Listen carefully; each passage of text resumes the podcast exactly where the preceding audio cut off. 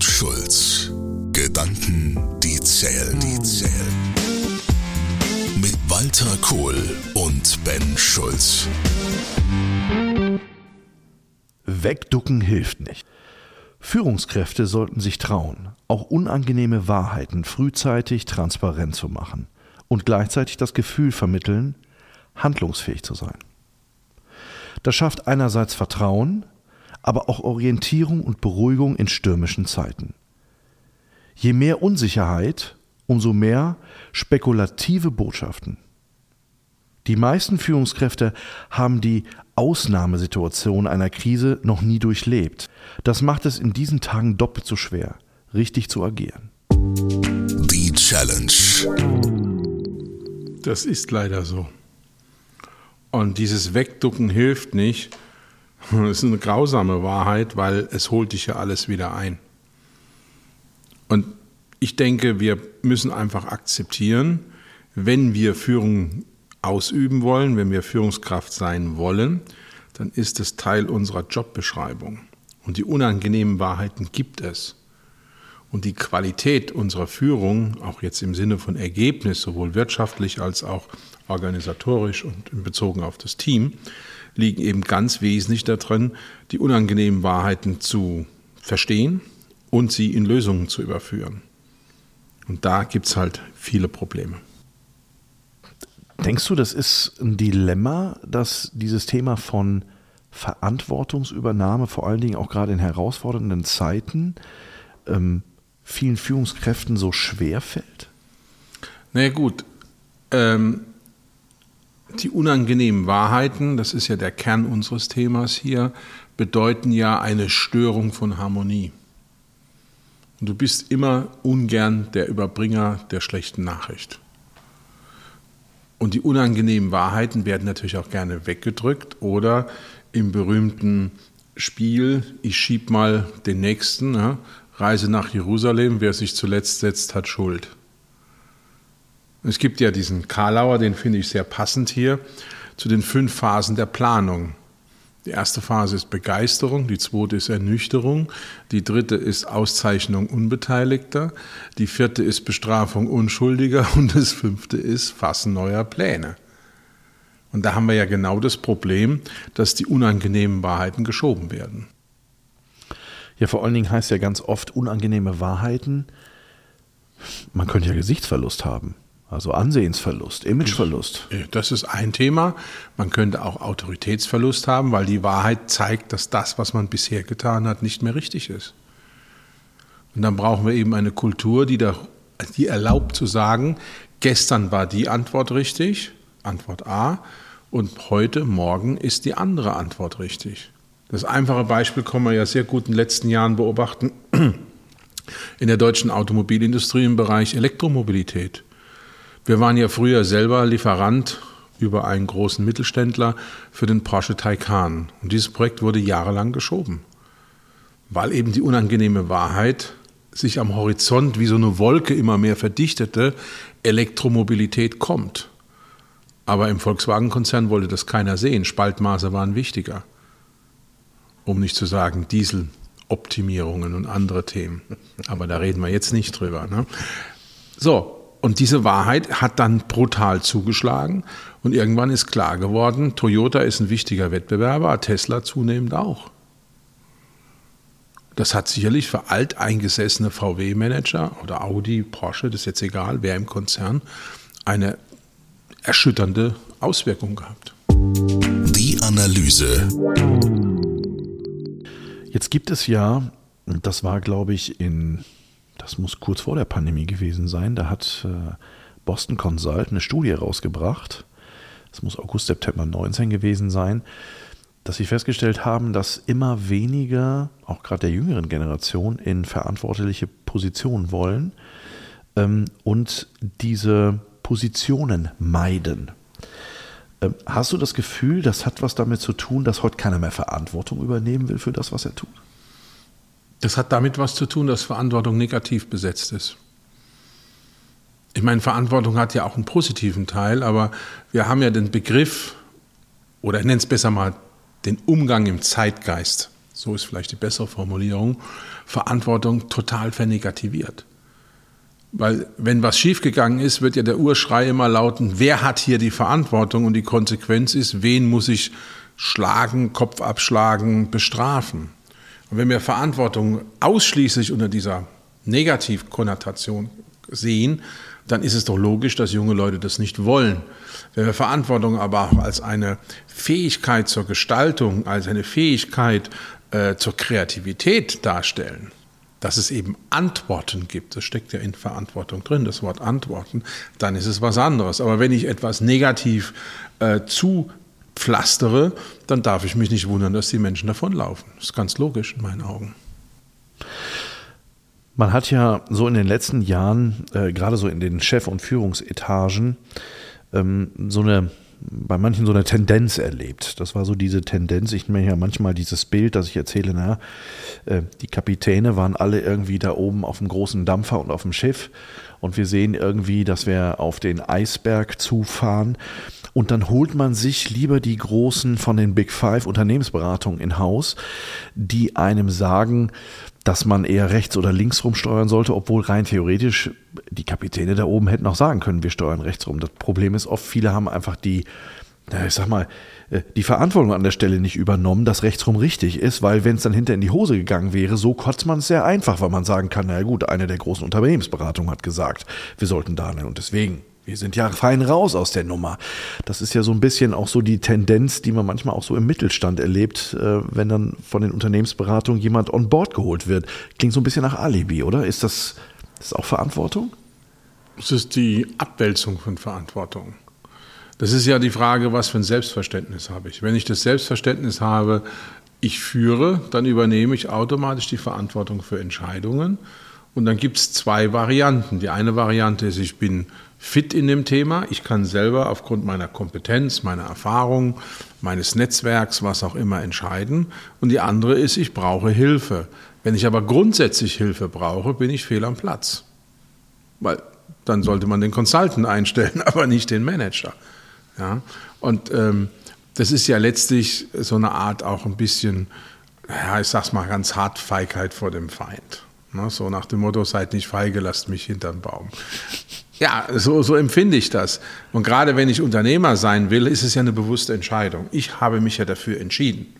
Es zwingt mich ja niemand, Unternehmer zu sein. Es zwingt mich auch niemand, Vorstand in einem großen Unternehmen zu sein. Im Gegenteil. Es ist ein langer Weg, es ist ein langer Kampf, es sind viele ähm, Opfer zu bringen an Zeit, an familiären Themen und, und, und. Und wenn ich das alles will, dann muss ich auch akzeptieren, dass das mit der notwendigen, jetzt auch im positiven Sinn des Wortes, äh, Verantwortung einhergeht. Und gerade das ist ja meine Chance. Unangenehme Wahrheiten sind ja auch Gestaltungsmöglichkeiten. Stell dir vor, du bist in einer Firma, wo alles perfekt läuft, mal rein hypothetisch, und sozusagen, du kommst nur am Montag rein und gehst am Freitag raus und das läuft wie geschnitten Brot durch. Erstens braucht es kein Management und zweitens bist du dann auch nie Führungskraft. Das ist ja eigentlich eine sinnlose Existenz. Das kann nicht funktionieren. Was ich ganz oft erlebe, sind natürlich auch manchmal so Aussagen wie, dass gerade Führungsleute sich ja eher wünschen, naja, wenn meine Mitarbeiter mehr Verantwortung übernehmen würden. Gegenfrage, delegierst du auch? Ah ja, das ist doch die entscheidende Frage. Ich hatte mal einen richtig guten, älteren schwäbischen Automobilzulieferer, Eigentümer, also wie aus dem Bilderbuch. Und der sagte mir, meine Geschäftsführer taugen nichts. Das ist schade. Ja, wenn wir das machen wollen, was Sie vorschlagen, Herr Kohl, das können die nicht. Dann sage ich, warum können die das nicht? Ja, die haben nichts drauf. Und dann hat er über diese Leute hergezogen. Und dann ist er, wir hatten die eingestellt. Uh, ja, ich. Ja, und ihre Leute, die sie eingestellt haben, die können nichts. Was heißt das? Ja, was wollen Sie mir sagen? Ich sage, ich will Ihnen gar nichts sagen, ich stelle Ihnen eine Frage. Du kannst dir das richtig vorstellen, ne? Und da ging das hin und her und es wurde dann auch sehr, naja, direkt, ich drücke mich mal so rum aus. Ich habe ihm auch angeboten, sofort das, das Thema zu beenden. Hatten wir ja neulich in einem anderen Podcast auch schon mal. Ne? Und dann hieß es, naja, eigentlich haben Sie ja nicht ganz unrecht. Es geht mir nicht darum, Recht zu haben hier. Es geht einfach darum, dass man Verantwortung und Selbstreflexion nicht voneinander trennen kann. Und wenn ich das nicht tue, Stichwort die Treppe wird von oben gekehrt, dann kann ich das auch nicht von meinen Mitarbeitern verlangen. Und wenn Mitarbeiter das nicht können oder wollen, insbesondere nicht wollen, muss ich mir die Frage stellen, sind das die richtigen Mitarbeiter, die ich habe? Das heißt, umgekehrt formuliert, gehört zum Jobprofil eines Leitenden, ob das jetzt ein Teamleiter, ein Abteilungsleiter, Bereichsleiter ist völlig egal, ist auch diese Komponente? Oder ist es rein die fachliche Qualifikation im Thema Technik, im Thema kaufmännische Steuerung, was auch? Ja, Verantwortung finde ich äh, ein ganz spannendes Thema. Vor allem, du hast gerade ein Stichwort genannt, dieses Thema Selbstverantwortung.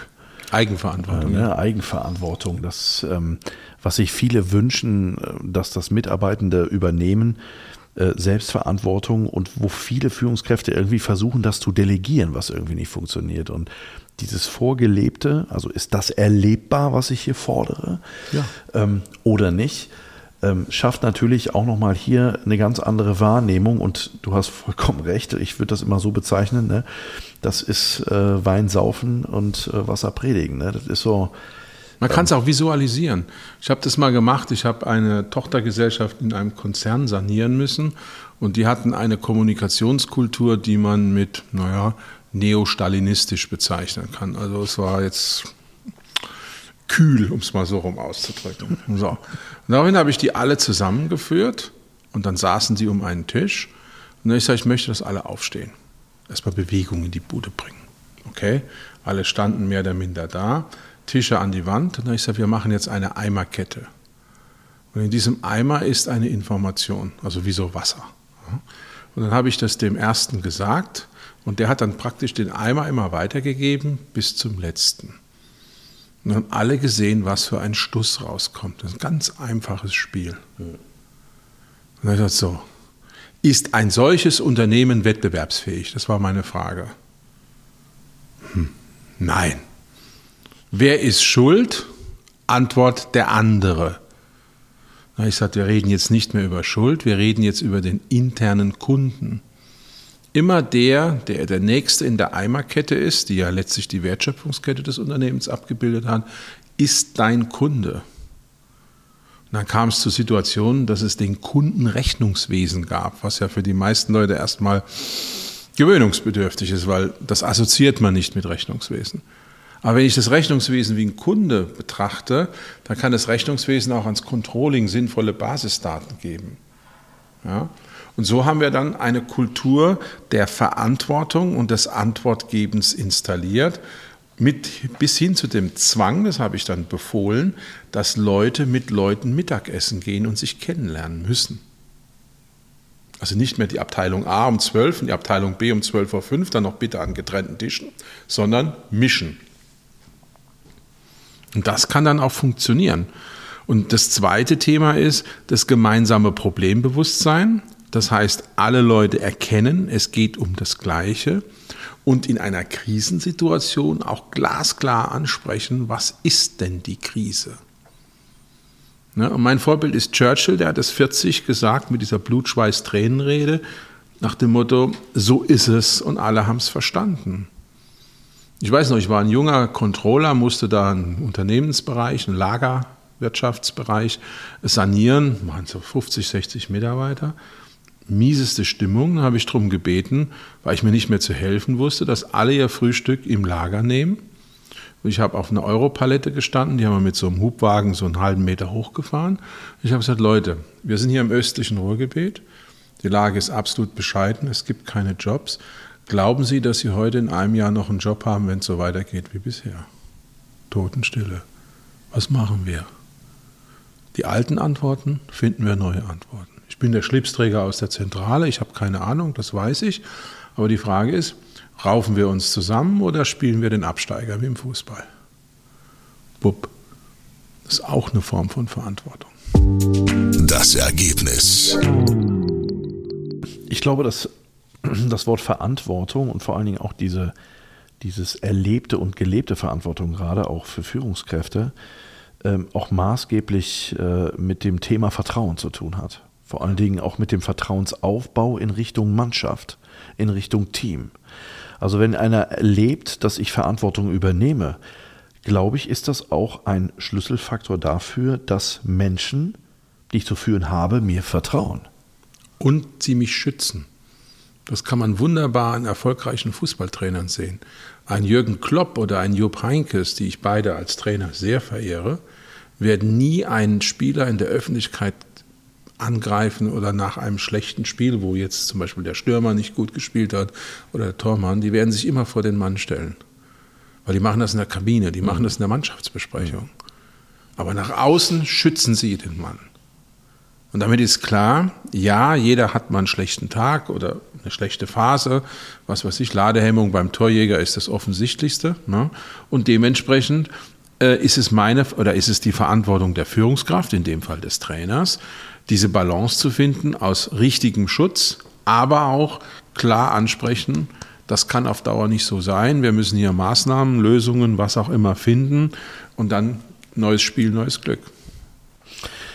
Das heißt, Verantwortung, Verantwortung übernehmen, Verantwortung und Vertrauen aufbauen durch Verantwortungsübernahme hat aus meiner Sicht mit vier großen Bereichen zu tun, wo wir nochmal eintauchen können. Ein Bereich, ähm, wenn es um Verantwortungsübernahme geht, ist, wenn es um das Thema, wie erleben wir das, ist das Wort Transparenz. Ja. Ein wichtiger Aspekt ist Transparenz. Absichten müssen transparent sein. Dieses Thema von, was führt der im Schilde? Ich glaube, dass wenn Mitarbeiter vertrauen nur und ich glaube, sie erleben mich verantwortlich, ähm, wenn ich transparent mit Themen umgehe, ohne dass sie anfangen müssen zu interpretieren. Und vor allen Dingen ohne, dass es irgendwelche Parolen im Hintergrund gibt, weil ja eigentlich angeblich was ganz anderes gemeint war. Das ist ja das große Problem, die Gerüchteküche. Hm. In der Krise gibt es immer eine Gerüchteküche und Transparenz ist der Tod der Gerüchteküche. Bis hin zur Aussage, ich kann heute keine Antworten geben, weil ich es nicht weiß, weil die Lage es nicht hergibt, weil folgende Entscheidungen oder Fakten noch ausstehen. Das ist auch Transparenz. Das ist aber auch Verantwortung übernehmen. Natürlich, klar, absolut. Also viele denken ja, oh, wenn ich das so mache, dann äh, äh, was hat das mit Verantwortung zu tun? Aber ich sag mal, in dem Fall ist die Erlebbarkeit, wenn ich so jemanden in einer transparenten Kommunikation erlebe, ist das eine sehr hohe verantwortliche Art und Weise, mit Verantwortung umzugehen. Aber nicht jeden Tag, weil sonst wirst du beliebig. Es muss sehr, sehr sorgfältig dosiert sein und man muss sich diese, ich sage es jetzt mal, Panikchips oder diese Krisenchips sorgfältig abzählen und aufheben für die Situationen, die es dann auch wirklich verlangen. Mhm. Also Transparenz, ein ja. wichtiger Punkt. Zweiter Punkt, der mir auffällt, ist das Thema Konsequenz. Mhm. Ähm, und zwar in zwei Aspekten. Der eine Aspekt, der mir bei Konsequenz einfehlt, ist ehrlich sagen, was man denkt und tun, was man sagt. Genau, geradlinig. So wie in der Schule. Die harten Pauker waren immer auch die konsequenten Pauker und das waren die, die am Ende beliebt waren. Ja, ist eigentlich kein großes Thema, wenn man sich überlegt, aber es ist ein sehr schweres Thema, konsequent zu bleiben. Definitiv. Also, und vor allen Dingen auch dieses Thema, ne, man, man ähm, äh, viele sprechen ja über, der hat ein integes Verhalten. Genau. Ne? Also der ist das, was er sagt, ist auch das, was er tut. Also das ist Deckungsleistung. Ne? Das ist der eine Aspekt von Konsequenz. Der zweite Aspekt ist von Konsequenz ähm, ist ähm, Verantwortung Übernahme bei Entscheidungen. Genau. Also das, äh, ne, der, der, der Klassiker, es geht irgendwas in die Hose und ähm, Führungskraft sagt in dem Moment, äh, ja, wer hat's verbockt? Und interessanterweise hat aber dann doch ein Mitarbeiter in der letzten Teamsitzung aber darauf hingewiesen, dass es wahrscheinlich in die Hose gehen könnte. Äh, ich aber als Führungskraft es aber doch durchgeboxt habe und gesagt, das machen wir so. so. Ähm, auch hier Verantwortungsübernahme, wie werde ich erlebt? Ähm, ja, vor allen Dingen, wie rücke ich das gerade, indem ich sage, Leute, der Herr Müller oder die Frau Huber, die das letztes Mal angesprochen haben, hatten recht. Wir lernen draus, ich übernehme die Verantwortung und sowas darf nicht nochmal passieren. Mhm. Ja. Da ist der Stachel gezogen. Auch das ist ein konsequentes Verhalten, was ich generieren kann. Auch das ist Verantwortung. Konsequenz hat ja was mit Berechenbarkeit zu tun. Ganz klar, ganz klar. Gradlinigkeit. Dritter Aspekt, Konsistenz, also ich würde mal sagen Verlässlichkeit, mhm. äh, so ein Begriff. Ne? Also dieses wenn ich ständig Richtungswechsel mache, also dieses nach dem Motto, was, was stört mich mein Geschwätz von gestern? Ähm, ständige Richtungswechsel sind für Menschen irritierend. Ja, zu Recht auch, weil sie nicht wissen, woran sie sind. Da ist wie eine Achterbahnfahrt. Ja, noch viel schlimmer. Es verschafft ja den Leuten ein Wicht, äh, Entschuldigung, es verbietet den Leuten, Sicherheit zu fühlen. Und Sicherheit ist die Grundlage für gute Arbeit. Also gilt das, was mein Vorgesetzter gestern gesagt hat, auch morgen noch? Richtig. Oder ist das Lob von gestern der Anpfiff bis hin zur Abmahnung von morgen? Mhm. Soll es ja geben in manchen größeren Unternehmen auch. Ich weiß nicht, wovon du sprichst. Gut, das beruhigt mich. Okay, okay vierter Aspekt. Vierter Aspekt ähm, ist ein Thema, ähm, jetzt werden vielleicht die einen oder anderen werden vielleicht ein bisschen die Augenbrauen runzeln, ist das Thema Respekt. Ja klar, das denkt jeder ist selbstverständlich. Ist aber nicht. Ist so schwer wie einfach irgendwie, ne? Ja, vor allen Dingen, wenn du mal innerlich auf Temperatur bist, jetzt sind wir bei deiner Lunden-Thematik, geht ja der Respekt ganz schnell aus dem Fenster. Ähm, der Ursprung von dem Wort Respekt kommt aus dem lateinischen Respicies mhm. und ging um, geht um diese Formulierung, den anderen sehen. Das ist der Ursprung von dem Wort Respekt. Ne? Also ich sehe ihn mit seinen Bedürfnissen, ich sehe, ich sehe den anderen. Und das Verrückte ist, auch sehen in, seinen, in seiner Individualität. Also bin ich bereit, meine Mannschaft, mein Team in ihrer Individualität und mit ihren Bedürfnissen zu sehen. Das ist Respekt. Ja, aber nicht der ganze Respekt. Es gibt auch noch den Respekt für die Sache und für die Aufgabe. Weil eine Firma ist kein Wohlfühlclub in meinen Augen, sondern sie ist ein Team, eine Mannschaft, die siegen muss. Und da muss dieses Thema Erfolg auch Teil des Respekts sein. Das ist der Respekt vor der Größe der Aufgabe, vor der Herausforderung, vor dem zu erzielenden, dem gewünschten Erfolg. Aber ich dachte, wir können hier in diesem Laden chillen und Innovationen auf der Couch entwickeln. Tja, denkst du, Pustekuchen.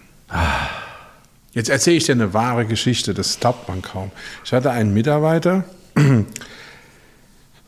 der war sehr unzufrieden und daraufhin haben wir gesagt, wir müssen Innovationen machen, wir machen Management-Informationssysteme. Das war damals in den 90ern eine tolle Sache und äh, dazu braucht es Schulungen. Und die Schulung sollte immer am Anschluss an die normale Dienstzeit eine halbe Stunde stattfinden. Wäre der in zwei, drei Wochen fertig gewesen, hätte eine riesen Zukunftsperspektive gehabt.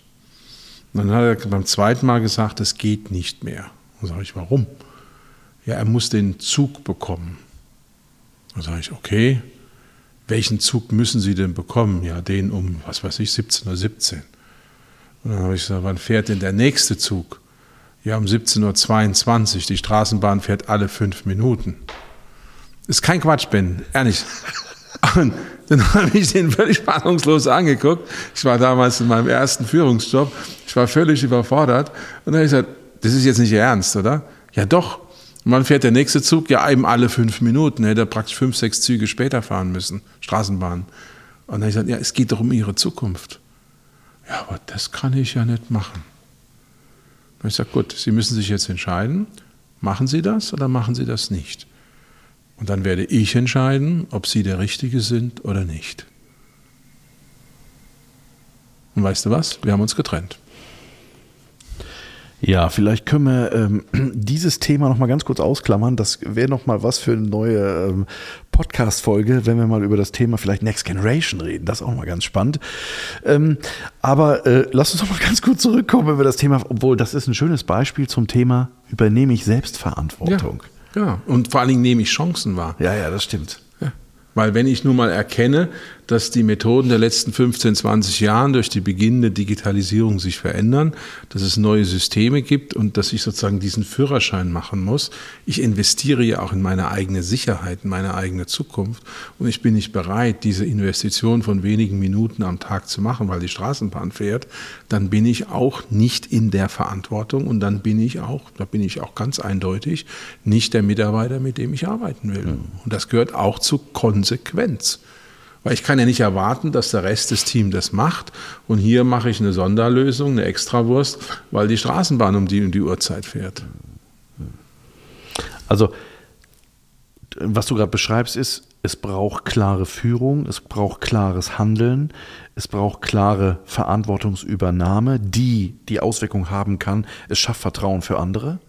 Und diese vier Aspekte von in der Kommunikation, in der Führung, Transparenz, Konsequenz, Konsistenz und Respekt. Für die Sache und die Menschen, für beides. Ja. Für die Sache und die Menschen. Ja. Und ich glaube, wenn man mich so erlebt, als Inhaber, als Führungskraft, als Manager, ich glaube, dann ähm, sind Menschen auch bereit, wenn sie merken, dass ich da verantwortlich bin in dem Bereich, dass sie in meine Leadership investieren und dass sie, dass sie Teil einfach meines Teams sein wollen und auch Teil meines Teams sind.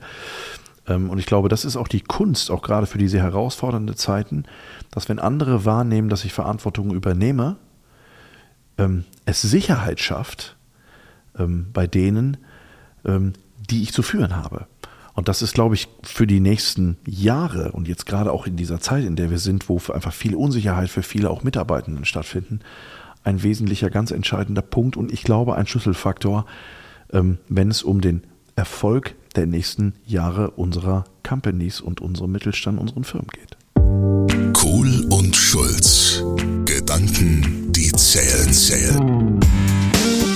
Mit Walter Kohl und Ben Schulz. Weitere Informationen im Internet unter kohlundschulz.de.